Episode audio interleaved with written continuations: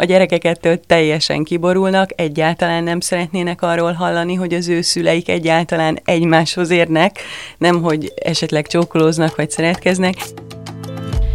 Köszöntök mindenkit, Sereg Tímál vagyok. Ez itt az NLC Szexről, párkapcsolatokról szóló podcastja, a Bárcsak tudtam volna. Elison Annával, párkapcsolat és szexológus tanácsadóval beszélgetünk ma, hogy többet megtudjunk a fiúzásról, a védekezésről, a szerelemről és a párválasztásról. A mai adásunkban olyan lányokhoz és nőkhöz szólunk, akik nem tudnak és annó nem tudtak ezekről beszélgetni senkivel sem otthon. Biztosan sok olyan lány és nő is akad a hallgatóink között, akik ha visszagondolnak arra, mit tudtak annó megbeszélni az édesanyjukkal az intim életükről, akkor negatív élményeket tudnának mondani. A másik oldalt megvizsgálva és egy kicsit megvédve az anyákat a hiányosságaik miatt, feltehetően sok édesanya annó a saját édesanyjával sem tudott beszélgetni az őket érintő problémákról, vagy legalábbis nem úgy, ahogy jó lett volna. Így generációról generációra öröklődhet az a probléma, hogy kellő nyitottság nélkül nehéz beszélgetni egymással a testi és a szexuális intimitásról. Nevezzük ezt összefoglalóan reproduktív egészségnek, hiszen ez jól összefoglalja, hogy mi mindenről van szó. Annak két lány édesanyja is vagy, szexológus tanácsadó és párkapcsolati tanácsadó is vagy. Melyik életkorban jó beszélni a szexuális egészségről a gyerekeinkkel? Sziasztok! Először is köszönöm a meghívást, nagyon érdekes a téma, és abszolút személyesen érint. Azt gondolom, hogy ha általánosíthatunk, akkor ez a gyermekektől és a mi kapcsolatunktól függ, hogy hogyan alakítottuk ki már kiskoruk óta azt a bizalmi kört, ami egy szülő és egy gyerek között kialakul.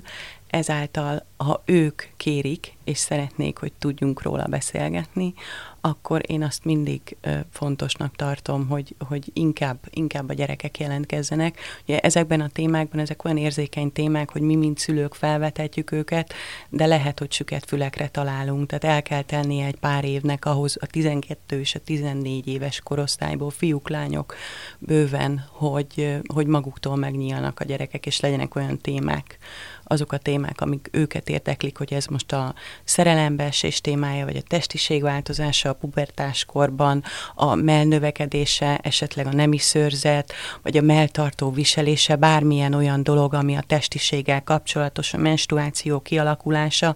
Itt rengeteg olyan témakör van, amit mi esetleg X vagy Y generációs édesanyaként nem tudtunk a mi édesanyákkal, vagy nagymamáinkkal megbeszélni, viszont számunkra már fontos, hogy a, az Z-generáció, akinek óriási információ halmaz áll rendelkezésére ahhoz, amiből ők táplálkozhatnak, ennek a halmaznak egy óriási nyugalom szigete legyünk, ami, ami biztonságot áraszt, és tudják, és érezzék, hogy ott vagyunk mögöttük, és támogatjuk őket, bármi legyen is ez.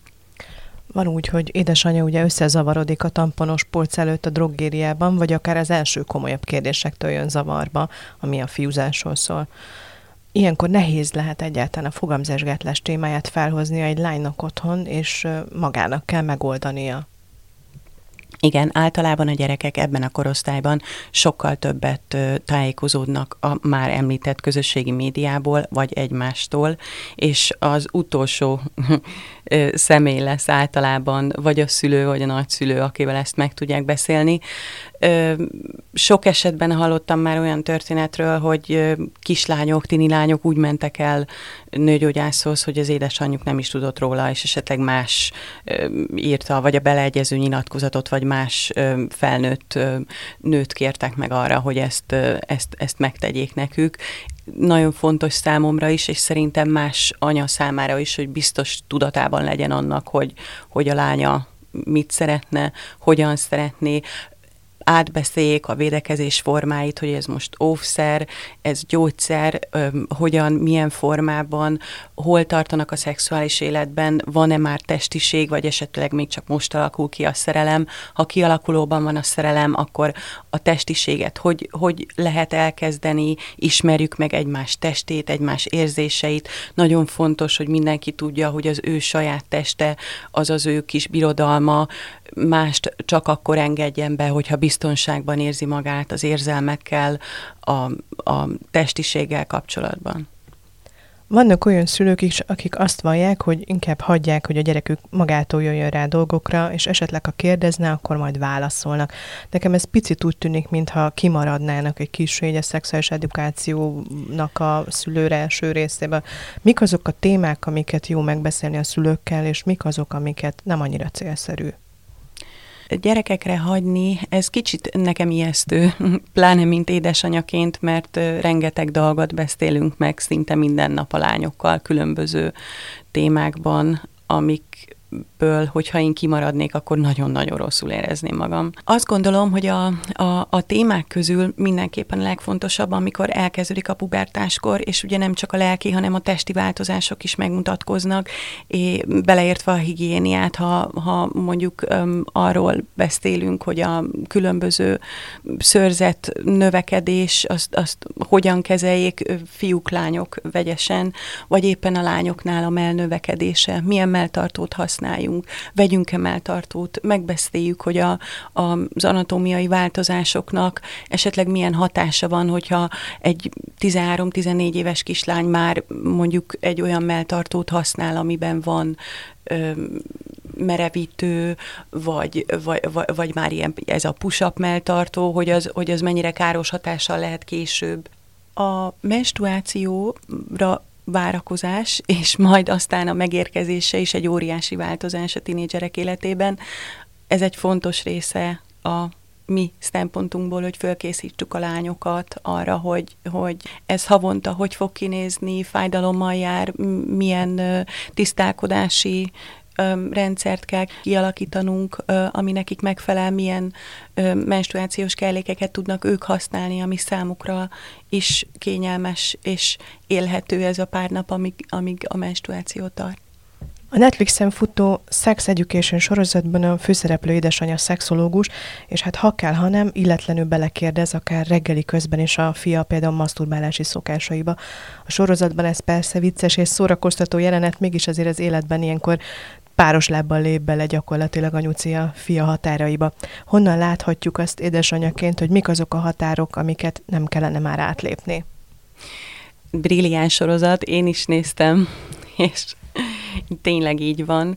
Azt gondolom, hogy a gyerekek vissza fognak jelezni, hogyha valami ciki, és ez nagyon sokszor így is van. Több anyukával is beszéltem, és úgy látom, hogy mi, szülők, kezdeményezhetjük ezeket a beszélgetéseket, de lehet, hogy le leszünk blokkolva. Viszont amikor minket kérdeznek, akkor ott a hely és az idő arra, hogy ezt megtegyük én, a, nekem az a tapasztalatom, hogy itt ezekben a beszélgetésekben ez az akkor, az én időmben, én úgy csináltam című mondatok abszolút no-no. Tehát a gyerekek teljesen kiborulnak, egyáltalán nem szeretnének arról hallani, hogy az ő szüleik egyáltalán egymáshoz érnek, nem hogy esetleg csókolóznak vagy szeretkeznek. Ez majd a későbbi tínédzser korokban lesz fontos, de most az elején még biztos, hogy nem szeretnének a saját tapasztalatainkról hallani hallani, vagy ha igen, akkor eléggé burkoltan, de ők ezt úgy is jelezni fogják. A fiúzás, az első csókok, első pettingek, a szüzesség elvesztése mindannyiunk életében hatalmas mérföldkőnek számít. Akkor jó mindez, ha szerelem is van, és természetesen a kölcsönösség és tisztelet is. A szerelem egy érzelmi dolog mind a, mind, mindkét fél számára. Fontos, hogy megértsék a gyerekek, vagy a, a kisfelnőttek, hogy tulajdonképpen mind mennek át, milyen érzelmeken, hogyan tudjuk őket ebben támogatni. Egy szerelmes gyerek biztos, hogy fog tanácsot kérni előbb-utóbb, ha már a saját barátaitól is kikérte a tanácsot, biztos, hogy a szülétől, szülőjétől is fog tanácsot kérni. Fontos, hogy tudják a tinik, hogy ezeket az érzelmeket hogyan tudják kezelni, hogyan tudnak egymással kommunikálni, milyen az a kommunikáció, ami nyílt, akkor el tudnak egymásnak mondani érzelmeket, érzéseket, és ezt ki is tudják fejezni egymás iránt. Fontos megérteni, hogy a szex inkább érzelmi dolog, mint fizikai, hogy a nem az nem, és a fiú nem érti meg, akkor gond van. A kölcsönös odafigyelést is az is fontos, hogy nőként az első szexuális élmények meghatározó a biztonság érzése. Ez mindkét részről fontos, hogy biztonságban érezzük magunkat a másik társaságában, hiszen az első szexuális élmény átélése mindkét fél számára az lenne az ideális, hogyha egy jó élményként maradna meg, hiszen ez sokszor befolyással van a felnőtt életünkre is, és a felnőtt szexuális viselkedésünkre, a felnőtt szexuális énünkre. Fontos ezt is megtanulnunk, ugye, hogy hogyan kellene viselkednünk szexuálisan, vagy ugye nőként, tehát, hogy mi az, ami belefér az öltözködésben, mi az, ami nem, vagy mi mehet félre a fiúknál, mit üzenhetünk az öltözködéssel, vagy a viselkedésünkkel. Ugye ez az a bizonyos komolytalan nő, aki csak arra jó, vagy az, akivel komolyabbat is lehet régen ugye a, a mi generációnknak sokkal egyszerűbb dolga volt, amikor az édesanyánk velünk beszélgetett, hogy mit vegyünk fel, mert csak annyit mondott, hogy kislányom, ezt a szoknyát nem vetett fel, és kész.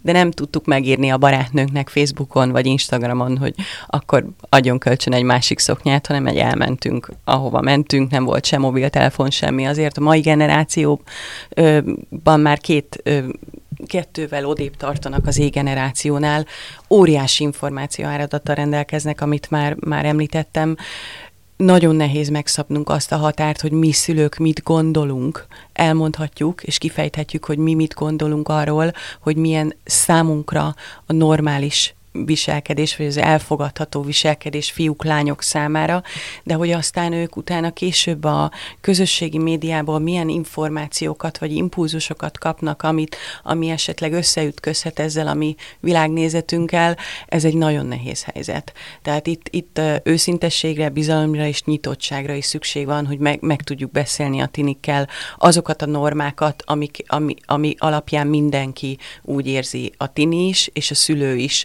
hogy hogy ki tudtak alakítani egy olyan közös kommunikációs csatornát, amiben oda-vissza működnek ezek a, a visszajelzések. Öm, külön kiemelném a közösségi médiát, és öm, megint azt a tényt, hogy én is, mint édesanya, ezzel öm, meg kellett ö, birkóznom, hogy öm, a gyerekeknek mikor engedjem meg a felületen való részvételt, hogyan tudom követni, hogy mit csinálnak, milyen képeket raknak föl, azon, hogy néznek ki, kikkel vannak, kik követik őket, tehát szülők ki, kinek írnak, ki ír rájuk, hányan követhetik őket, legyen privát, vagy ne legyen privát, lássa az egész világ, hogy mit csinálnak a gyerekeink. Én azt gondolom, hogy ez olyan kényes téma, hogy ezt muszáj megbeszélni a gyerekekkel, itt is muszáj olyan szabályokat kialakítani, amit kölcsönösen mindenki betart. Természetesen nem az a célja a szülőknek, hogy, hogy trollként kövessék a gyerekeket mindenhova, amit csinálnak, vagy, vagy lájkolnak, és mi is lájkoljuk ugyanazokat, hanem hogy biztonságban legyenek a gyerekek, és hogyha esetleg olyan negatív komment, üzenet, impulzus éri őket, amik, amikkel esetleg egyedül nem tudnak megbirkózni, akkor mi ott vagyunk megint. A fiatalok körében számtalan formája van már az ismerkedésnek. Ugye egy-egy párkapcsolat elkezdődhet akár egy, egy privát üzenettel az Instagramon vagy a Facebookon, de találkozhatnak a buszon, vagy akár bármilyen buliban, vagy sporteseményen. Úgyhogy ez attól függően, hogy hogy, hogy, hogy alakul ki köztük a kapcsolat, érdemes ö, elmondani a fiataloknak, hogy tulajdonképpen hogyan is működik egy, egy, egy férfi-női kapcsolat, hogy, hogy, hogy alakul ki egy udvarlás, az udvarlásnak milyen menete van. Tudom, hogy nagyon felgyorsult már a mai világ, de azért az udvarlás mégiscsak ugyanaz, mint ami száz éve is volt. Tehát a, a, a fiú elhívja randira a lányt, esetleg elmennek valahova sétálni, beülnek valahova, hogy kell öltözködni, hogy kell viselkedni, mit mondjon a lány, az első csóknál mi fog történni, mit vegyen fel, hova fognak menni, ki fogja fizetni a számlát. Ezek mind-mind olyan dolgok, ami megbeszélés tárgyát képezheti, hiszen régen ugye az volt a menősebb, hogyha azért a fiú fizette ezeket az első randikat. Manapság azért már a lányok is úgy vannak vele, hogy, hogy nagyon szívesen például elfelzik a számlát. De ez csak egy a száz olyan kis dologból, amit, ami számunkra és számukra is fontos, hogy most ez egy mini szokna, szoknya legyen, amit fölvesz a kislány az első randira, vagy akár menjen farmerba. Ez ugyanúgy vonatkozhat a fiúra is, hogy most éppen egy inkbe menjen, vagy rövid nadrágba, vagy hosszú nadrágba, hogyan viselkedjen, fölhívhatja-e utána a lányt, mikor fogják egymást írni, lesz-e második randi. Ezek olyan izgalmas témák, hogy, hogy órákban nyúlóan lehet erről beszélgetni, hogy mi is az, ami jó. Tudják-e a fiatalok, hogy, hogy ez jó, hogy, hogy válaszoljak, én mint lány írhatok-e a fiúnak, ha írok, az nem ciki, ha a fiú ír nekem, akkor, akkor válaszolok, szeretnék-e vele találkozni, ha esetleg nem úgy alakulnak a dolgok, hogyan mondjam meg, hogy én nem éreztem magam jól. Ez számomra nem volt kellemes, nem szeretnék megint találkozni.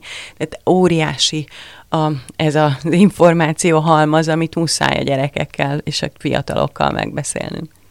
A legjobb, amit eltadhat egy édesanyja a lányának, az az, hogy hogyan lehet egészségesen és szeretetteljesen élni a szexuális életet. Akad olyan példa is, ami egy kicsit visszaüt. Több felnőtt nőttől és érkezett hozzám olyan visszajelzés, hogy az édesanyjuk szexuális életét megismerve, és az édesanyja akár orgazmusra való képességét megismerve, saját maguknak állítottak fel egy olyan mércét, amit végül nem nagyon tudtak teljesíteni. Konkrét példával, tehát hogy mondjuk az édesanyák sokkal jobb orgazmus volt, és bár az édesapa volt az első férfi az életében, ezzel szemben mondjuk a lányuknak, ugye, aki mindent tudott már felnőtt nőként az édesanyja szexuális életéről, nem igazán jöttek össze az orgazmusok, sőt, több szexuális partnerrel sem tudta úgy megélni a csúcspontot, vagy nagyon nehezen, ahogy ő azt elvárta volna. Visszaüthet azt gondolom az, hogyha túl sokat tudunk esetleg a szülők nagyon jó szexuális életéről, de akár nem csak a szülőkről, hanem mondjuk egy jó, nagyon jó barátnő szexuális életéről, hiszen óhatatlanul egy mércét állíthatunk fel, és összehasonlíthatjuk saját magunkat velük. Az a véleményem, hogy ezek a mércék pro és kontraként is működhetnek. Tehát a szülei minták, amiket magukkal hoz, magunkkal hozunk, vagy esetleg láttunk, ezek pozitív és negatívak is lehetnek, és általában a való életben ezt mi felnőttként el tudjuk dönteni, hogy, hogy ezek nekünk, számunkra megfelelő minták, amiket tudunk továbbvinni, és mi is kényelmesen fogunk tudni benne úgy élni, ahogyan láttuk esetleg egy jó házasságból a szüleinkkel, vagy ha mondjuk éppen pont elváltak, amikor, amikor mi vittük gyerekként tovább a mintát, akkor körbenézünk, és azt mondjuk, hogy minden csak ezt ne, és pontosan az ellentétét fogjuk megtenni. Kell, és a teljesítmény szóval ö, teljesen egyetértek. Azt gondolom, hogy ahol van egy elvárás, ott megjelenik a teljesítmény. Ha ők kézen fogva mennek tovább, abból, abból jó, konstruktív dolog nem fog kisülni, ha párkapcsolatról, ha szexuális együttlétről beszélek, hiszen abban a pillanatban, ha valaki nyomással érzi magát, elvárásoknak kell megfelelnie, teljesítmény, várnak el tőle, egy teljesítmény orientációval kell belépnie egy intim vagy egy szexuális együttlétbe, akkor az már ott megpecsételi ennek az együttlétnek a sorsát. A szex nagyon intim dolog, tele van érzelmekkel, amiket beszélgetések, randik előznek meg, és bizony mindannyian sebezhetők vagyunk érzések miatt. Éppen ezért nem mindegy, kiket engedünk magunkhoz közel. A szexuális úton terjedő betegségek, a teherbeesés lehetősége, az óvszerrel kapcsolatos problémák mind benne vannak kockázatként az első szerelmi kapcsolatokban. Ezekről ugyan van szó némelyik iskolában felvilágosító órán, mégis valahogy ennek a lényege elsikkad. Mik azok szerinted, amiket ezekkel kapcsolatban jó lenne tudni? A legfontosabb, hogy a fiatalok tisztában legyenek a saját testükkel, a saját testük működésével, reakciójukkal, vágyaikkal, érzelmeikkel, és amikor ezt már meg tudják egymással is osztani, hogy ez valójában cselekvés formájában hogyan valósul meg. Tehát, hogy, hogy a fiúnak kell egy erekció, a lánynak kell, hogy, hogy megfelelő nedvességgel rendelkezzen ahhoz, hogyha már egy, egy megengedett és úgymond a fiatalok által is tervezett együttlétben szeretnék kiélni ezt, a, ezt az első szexuális élményt.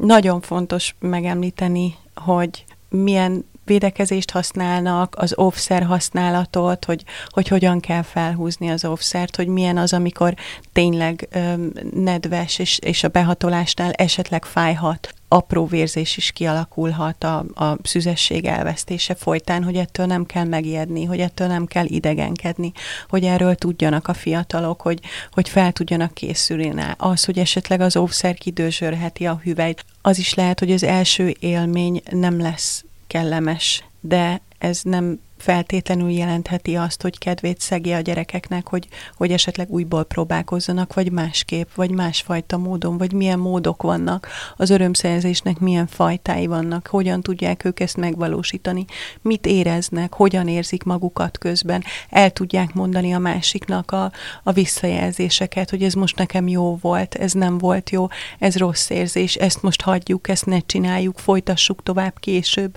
most hagyjuk abba, vagy térjünk erre vissza, Számomra ez nagyon fontos, hogy mindenkinek meglegyen az a lehetősége, hogy azt tudja mondani, hogy ez most nekem jó, vagy ez most nekem nem jó, mert ettől fogják utána ők saját maguknak és egymásnak is megtanulni, hogy hogyan tudnak örömet szerezni egymásnak. Hát igen, ez, ehhez kell, hogy az a bizonyos kölcsönös bizalom, és igen. azok az érzelmek az intimitáshoz. Ugye itt a teherbeeséstől való félelem nagyon blokkolhatja a fiúkat is, tehát nem csak a lányokat, tehát tudat alatt a fiúknak meg megjelenhetnek merevedési problémák, és ugye elég gyakori, hogy a fiatalok, fiatal lányok magukra veszik ezt.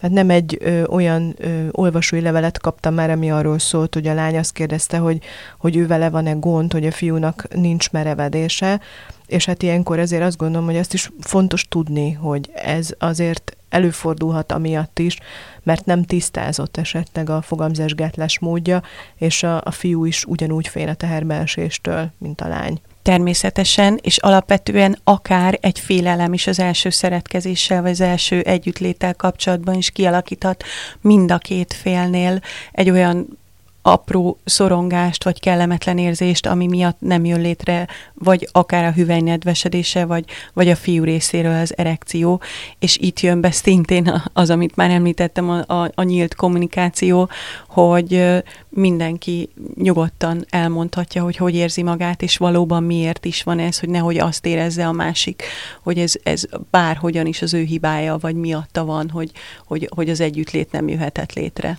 Hát összefoglalva, tehát akkor sem késtünk el a szexedukációról, ha felnőtt nőként tudjuk meg a legfontosabbakat, és nem az anyáinktól, hogy a saját testünkre vigyáznunk kell, hogy a szex főleg érzelmi dolog, nem fizikai, és hogy érdemes odafigyelni, hogyan viselkedünk szexuálisan, és hogy fontos megtanulnunk nemet mondani. Ez itt az NLC Szexről, párkapcsolatokról szóló podcastje, a Bárcsak tudtam volna.